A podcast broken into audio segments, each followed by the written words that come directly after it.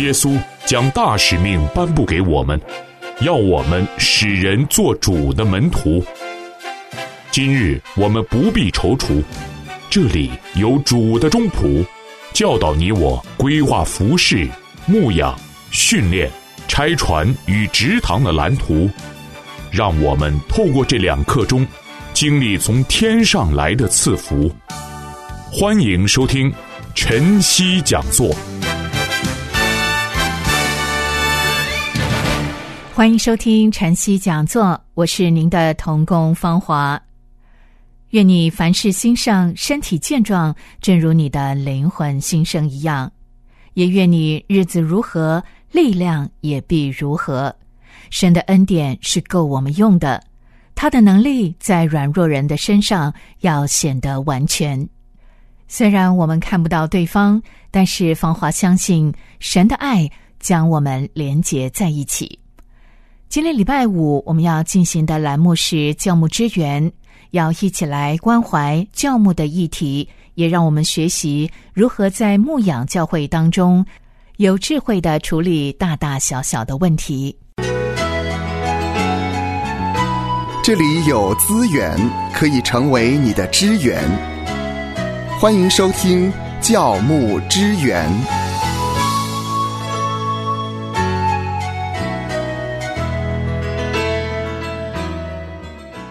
绝大部分的华人相信农历七月是鬼月，由七月的初一开始，鬼门关被打开，一直到七月底，鬼门关才关闭。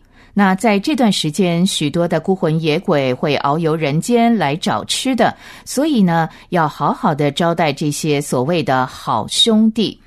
传统的鬼月中有许多的禁忌，最好不要出远门啦，免得撞到鬼。不要去游泳，免得被水鬼拉下水；不要买房子或车子，怕不安全；不要结婚，不要生孩子，免得被人讥笑为生鬼仔。呃，这个不要生孩子，我觉得是有一点的牵强啊，因为谁知道孩子什么时候会出生啊？好，那么到了农历七月这种的鬼月。是如何的迷惑千千万万的华人，叫我们生活在这样的一个惧怕、恐惧当中？那今天就要来跟您谈一谈，教牧人员如何的陪伴或者是引导弟兄姐妹面对异教文化中流传的鬼月说法。啊，夏乐老师，像这样的一个状况，到底是怎么回事呢？我想是因为人离开了造物主。飘忽不定的莫名孤独跟虚无感，必然就会不时的出现。那用各样的方法，怎么赶也赶不走；各样的人事物也没有办法取代造物主的这位上帝在人类里头原本的位置。人生的价值呢，只有在跟造物主的联合当中，才能够体现出来。同时呢，我们也来看一下鬼月的由来。鬼月呢？基本上听说根源于佛教的轮回信仰。七月十五号，同时也就是所谓佛教的盂兰盆节，佛教徒呢要举行盂兰盆法会，要供养僧侣，为现世的这个父母栽植福气，为过去七世的父母超度，使他们的阴魂能够脱离地狱的痛苦，转世为人。可以说是被看成是一种孝心的行为。那盂兰盆法会呢，就是今天中元节的一个起源。数千年来流转变迁，形成了所谓中元普渡的风俗习惯。但是呢，沿袭到今天，国人大概只知道一来在中元普渡的时候要吃拜拜，二来要烧纸钱，不止。遗忘了盂兰盆会的一个原始意义，而且后来已经演变成害怕鬼来世间害人的一个信仰，根本就跟孝心扯不上一点关系了。嗯，好，我们知道了这个由来之后呢，我们再一次的来仔细的来探讨。当然，每一个人都怕鬼啊，但是这种怕鬼的心态呈现出什么样的一个状态呢？这个时候，我们要看的是华人忌鬼的四种心理跟四种心态。第一个怕鬼的心理，就是华人他相信鬼是看不见的灵物，活在阴间。人死后呢，有三魂六魄要不断的供奉，一个是在家里的神主牌位，一个是在坟墓当中，一个是在阴间。华人呢最怕是鬼魂，因为得不到供养而到人间来兴风作浪。因此呢，在七月的时候，可以说是啊，大部分的人都常常提心吊胆着过。华人呢，民间传说有两类鬼还惹不起了，其一是厉鬼，比如说像那些车祸或者是溺水淹死的，听说被阎罗王赶回阳间到处流荡的；其二是冤鬼啊，比如说自杀或者是死不瞑目的，报复心很重的。再来第二个华人祭鬼的第二种心态是补救心理，有的人呢，他对父母生前是不孝的。死后就用祭品来对他做一种补偿。有的人呢，请和尚念经为亡魂超度。眼看自己所亲爱的人死去，担心他去投胎会成为畜生，所以就请和尚来超度，作为一种补救。那这种这种制度呢，按照佛教的说法，好像亡灵死后会变成所谓的细身，细是粗细的细。然后称为中有，中间的中，无有的有，处在中阴期，四十九天过后呢，就要去轮回投胎。当然，这些都是呃佛教的一些说法了哈。那这段期间呢，亡灵会飘荡于空间，行踪无定，专门向人作怪，所以就请和尚来为他们超度，免得他们在轮回当中受苦。这是第二种心理。再来，华人祭鬼的第三种心理是盲从的心理。华人的心理是宁可信其有，不可信其无。反正大家都这样做嘛，都已经习以为常了。况且在民间的信仰体系的压力之下，最好好像大家都要跟着跑，不要问太多。这是第三种心理。再来是第四种华人祭鬼的心理是消灾解难的心理。华人呢相信鬼界跟天界有所不同，天界的神明会带来福气，鬼界则会带来许多的灾害。这些鬼呢，由于嫉妒阳间的人，通常就会定期或不定期的徘徊在阳间，要加害于人。为了防止这些灾祸，就要定时的去祭拜。那这是一种消灾的心理。据说呢，在太北的瑶族人十分忌邪。有一次，几位宣教士途经瑶族人的山寨的时候，突然被他们半路拦截。问清楚之后呢，才知道这些族人正要展开祭鬼的大日子，所以他们不许任何人或者车辆经过那块地。瑶族人呢，为何要祭鬼呢？主要就是因为他们害怕得罪邪恶的这些鬼，不想因此而惹来种种的不幸，比如说像。患病、无故的死去等等，是好。以上呢，芳华再重复一下我们的呃四种的心态。第一种呢，就是怕鬼的心理；第二种呢是补救心理；第三种是盲从心理；第四种呢是消灾的心理。好，那我们还是要回到圣经里面来看看，圣经到底是怎么说的呢？基督徒呢，应该怎么样在这样子的一个心态下自处呢？圣经告诉我们，每个人的生命都来自创造生命的上帝。当人结束了世间的生活之后，是要面对神的审判的。耶稣说呢，他已经为我们预备了地方，没有任何死人的灵魂会孤零零的在世间飘荡的。也不会有任何人会落入什么六道轮回里继续转世的。圣经里头提到的鬼啦、巫鬼啦、魔鬼、撒旦是提到了，但是这些都不是死人的阴魂变的哦。因此，我们相信民间信仰见到的鬼，应该都是撒旦和他的猜疑，随着民间信仰化妆的、伪装的。好取信于民间信仰的这些人，借此迷惑他们。不可否认的，世上的确有鬼，也就是撒旦的存在。历代以来，撒旦就曾经透过敌基督者、假先知和邪灵来迷惑上帝的子民。这样的事证呢，我们从哥林多后书十一章十四到十五节可以看到它清楚的记载。我们请芳华来念一下这两节经文。这段经文提到，这也不足为怪，因为连撒旦也装作光明的天使，所以他的差役若装作仁义的差役，也不算稀奇。他们的结局必然照着他们的行为。谢谢芳华。由这两节经文，我们可以得到一个结论：是鬼乃是由邪灵化妆而成的，再透过各样的名目来控制人、危害人，而不是如同台湾民间信仰中所说的无主孤魂。宣神的曾院长呢，曾经在报道访谈中强调呢，无论是鬼还是地狱，在圣经的新旧约当中。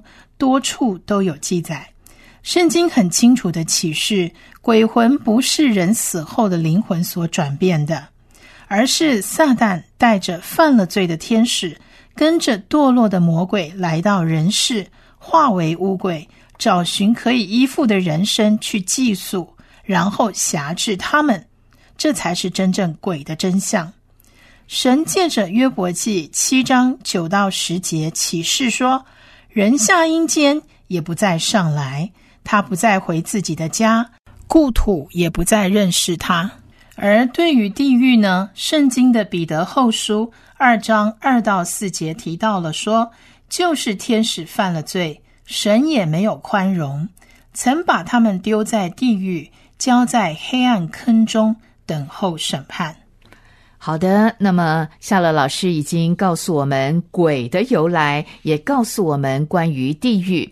待会儿呢，我们会继续来谈到底人死后灵魂会如何。接下来，我们一块儿来听一首诗歌，是一首闽南语的诗歌《平安七月夜》。歌词的大意是这样的：夜星在天上闪烁，月光照亮西边。大树下，微风吹拂，听蝉鸣吟唱，上帝赏赐的平安年。耶和华是我的安慰，依靠他不用害怕。虽然遇到狂风暴雨，他让我心平静安稳。我虽然经过死荫幽谷，也不怕遭害。你与我同在，用你的话语安慰我。有恩典与慈爱与我相伴，有平安伴随我一生。起滴滴相。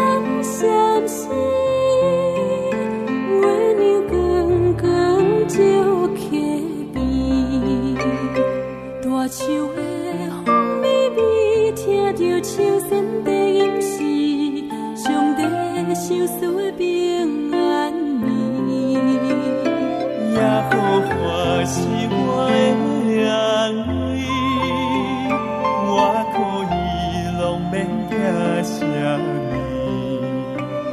虽遇着风台天，伊予我心有平静。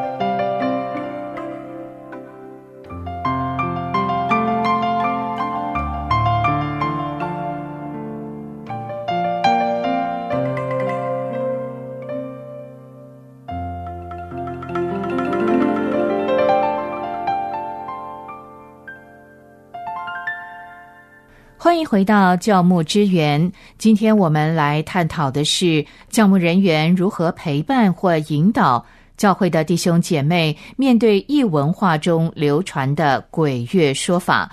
刚才呢，我们已经提到了关于鬼月的由来，也提到了我们华人祭鬼的四种的心态，也提到圣经是如何提到关于鬼或者是地狱。那接下来一个大家非常重视的问题，就是人死后的灵魂究竟会如何呢？我们请夏乐老师跟我们分享。圣经呢告诉我们，一个信主的人离世了，只不过是睡了一觉，有一天要醒过来。死呢，只不过是一个过程，天家才是真正的目的地，所以不用害怕或忧伤。信主的人。死了不是变鬼，更不是去投胎，而是灵魂安息主怀。在这里呢，或许童工们可以参考《帖萨罗尼迦前书》第四章十三到十四节，《约翰福音》第十一章十一节、十四章三节。我们请芳华来帮我们读这三段经文。好的，《铁萨罗尼迦前书》四章十三到十四节，论到睡了的人。我们不愿意弟兄们不知道，恐怕你们忧伤，像那些没有指望的人一样。我们若信耶稣死而复活了，那已经在耶稣里睡了的人，神也必将他们与耶稣一同带来。约翰福音十一章十一节，耶稣说了这话，随后对他们说：“我们的朋友拉萨路睡了，我去叫醒他。”另外是约翰福音的十四章第三节：“我若去为你们预备了地方，就必再来接你们到我那里去。我在哪里，叫你们也在那里。”主耶稣呢，已经应许凡相信他的人，不但今生得到重生的生命，来世也得到永生。这里可以请芳华来念约翰福音第三章十六节。神爱世人，甚至将他的独生子赐给他们，叫一切信他的不至灭亡，反得永生。再来，我们请芳华来读《路加福音》第十八章二十九到三十节。《路加福音》十八章二十九到三十节，耶稣说：“我实在告诉你们。”人为神的国撇下房屋，或是妻子、弟兄、父母、儿女，没有在今世不得百倍，在来世不得永生的。谢谢芳华。但那些不幸的，他们将来要经过第二次的死，这种死又称为永远的灭亡。换句话说，灵魂要在地狱的火湖里受着一种永无止境的痛苦，面对神的审判。那在路加福音第十六章财主与拉萨路的比喻当中，我们可以看到一个清楚的例子，形容天堂跟地狱之间的差别。第一点，我们看到财主在阴间受痛苦，而拉萨路在天堂享平安。第二点，财主要求拉萨路拿水给他解渴，因为阴间的火焰是炽热的，拉萨路却无能为力。因为他们之间有深渊相隔。第三点，财主开始后悔，要求拉萨路到他父家去传福音给五个弟兄，免得他们将来死后也跟他一样在阴间受苦。圣经并没有说财主变成鬼来到人间向其他的亲人讨吃的哦，也没有说财主的亲人可以借着超度的法力救他脱离阴间哦。更没有说阳间的亲人可以烧东西给他享用。神所定的规律是无人能改，因为神是公平的，他绝不容许阴间有所谓贿赂的事情。因此呢，请和尚超度或者是烧纸钱给死了的人享用，其实只不过是自欺欺人罢了。主耶稣应许说，他在天上已经为我们预备住处。有一天，他必再来接我们到他那里去。约翰福音十四章第三节清楚的让我们看见，我们是直接到主那里去，根本不需要进入轮回，在循环不息的六道中转来转去，永远没有解脱的希望。虽然佛教有所谓涅槃的境界，说是唯一脱离六道轮回的境界，是一个没有动静。一切活动停止，不再有生有死的至高境界，但是这并不是永恒的归属，而是永远的消失。因为涅槃的真正意思，应该是指被吹去、被消灭的意思，并且我们也要记得，《圣经·约翰一书》四章四节也说了：“小子们呐，你们是属上帝的，并且胜了他们，因为那在你们里面的。”比那在世界上的更大。在所谓的鬼月，基督徒可以很有信心的告诉身边的朋友，信耶稣的人身上有一个最强而有力的护身符，就是因为信耶稣而得到的圣灵的印记。我们因为信耶稣，都成为了至高上帝的儿女。在耶稣基督里，我们的权柄胜过撒旦和他的猜疑。只要今天你是一个基督徒，就不必再害怕那些鬼会来加害你。嗯，鬼月就会成为平安月了。的确，在基督里，日日是好日，月月是好月。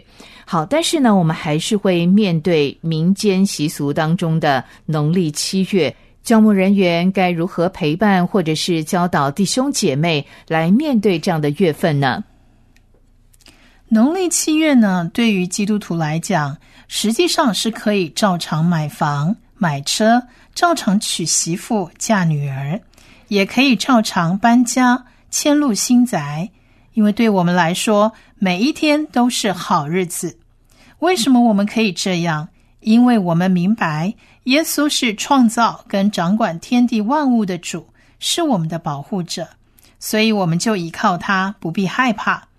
我们可以透过祷告，命令魔鬼邪灵离开我们的家庭，离开我们家里的人。我们可以靠着耶稣的权柄，过一个得胜的生活，真正得到平安。靠着耶稣的权柄跟大能，把鬼赶出我们的家庭，让家庭得到平安。这也是圣经启示我们的真理，也是许多基督徒的一个亲身经历。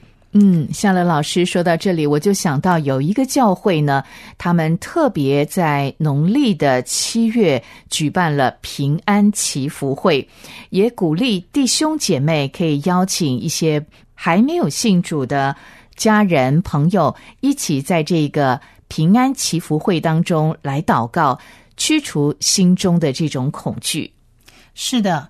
啊，现在这种时节呢，大概各教会都会举办，比如说音乐会，或者是敬拜赞美，或者是福音歌仔戏，或者是举办户外的敬拜跟布道的活动，来帮助弟兄姐妹度过这所谓的鬼月。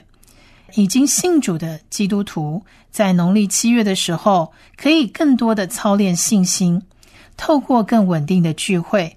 更多的读经祷告，跟神亲近，让我们的信心是越进步就越得到更多的平安。当我们的信心不断的操练、不断的进步的时候，其实面对所谓的七月鬼月，我们根本就不会受到民间风俗的影响，也不会怕这所谓的鬼，反而我们会靠着耶稣胜过这所谓的鬼一切的权势跟诡计。有平安在我心，非世界所能赐，无人能够夺这平安。虽是炼狱艰难，有如愁与环绕，这平安却永在我心间。永在我心，在我心，在我心。永在我心，在我心间，不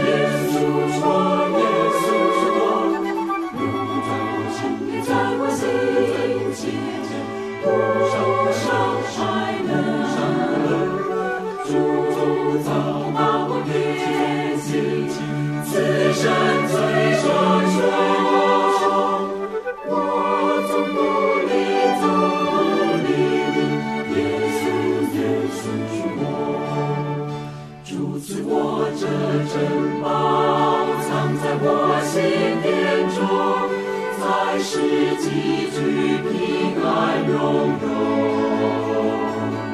将来荣耀大日，主必再来接我，回到天上荣美福家中。在我心，在我心，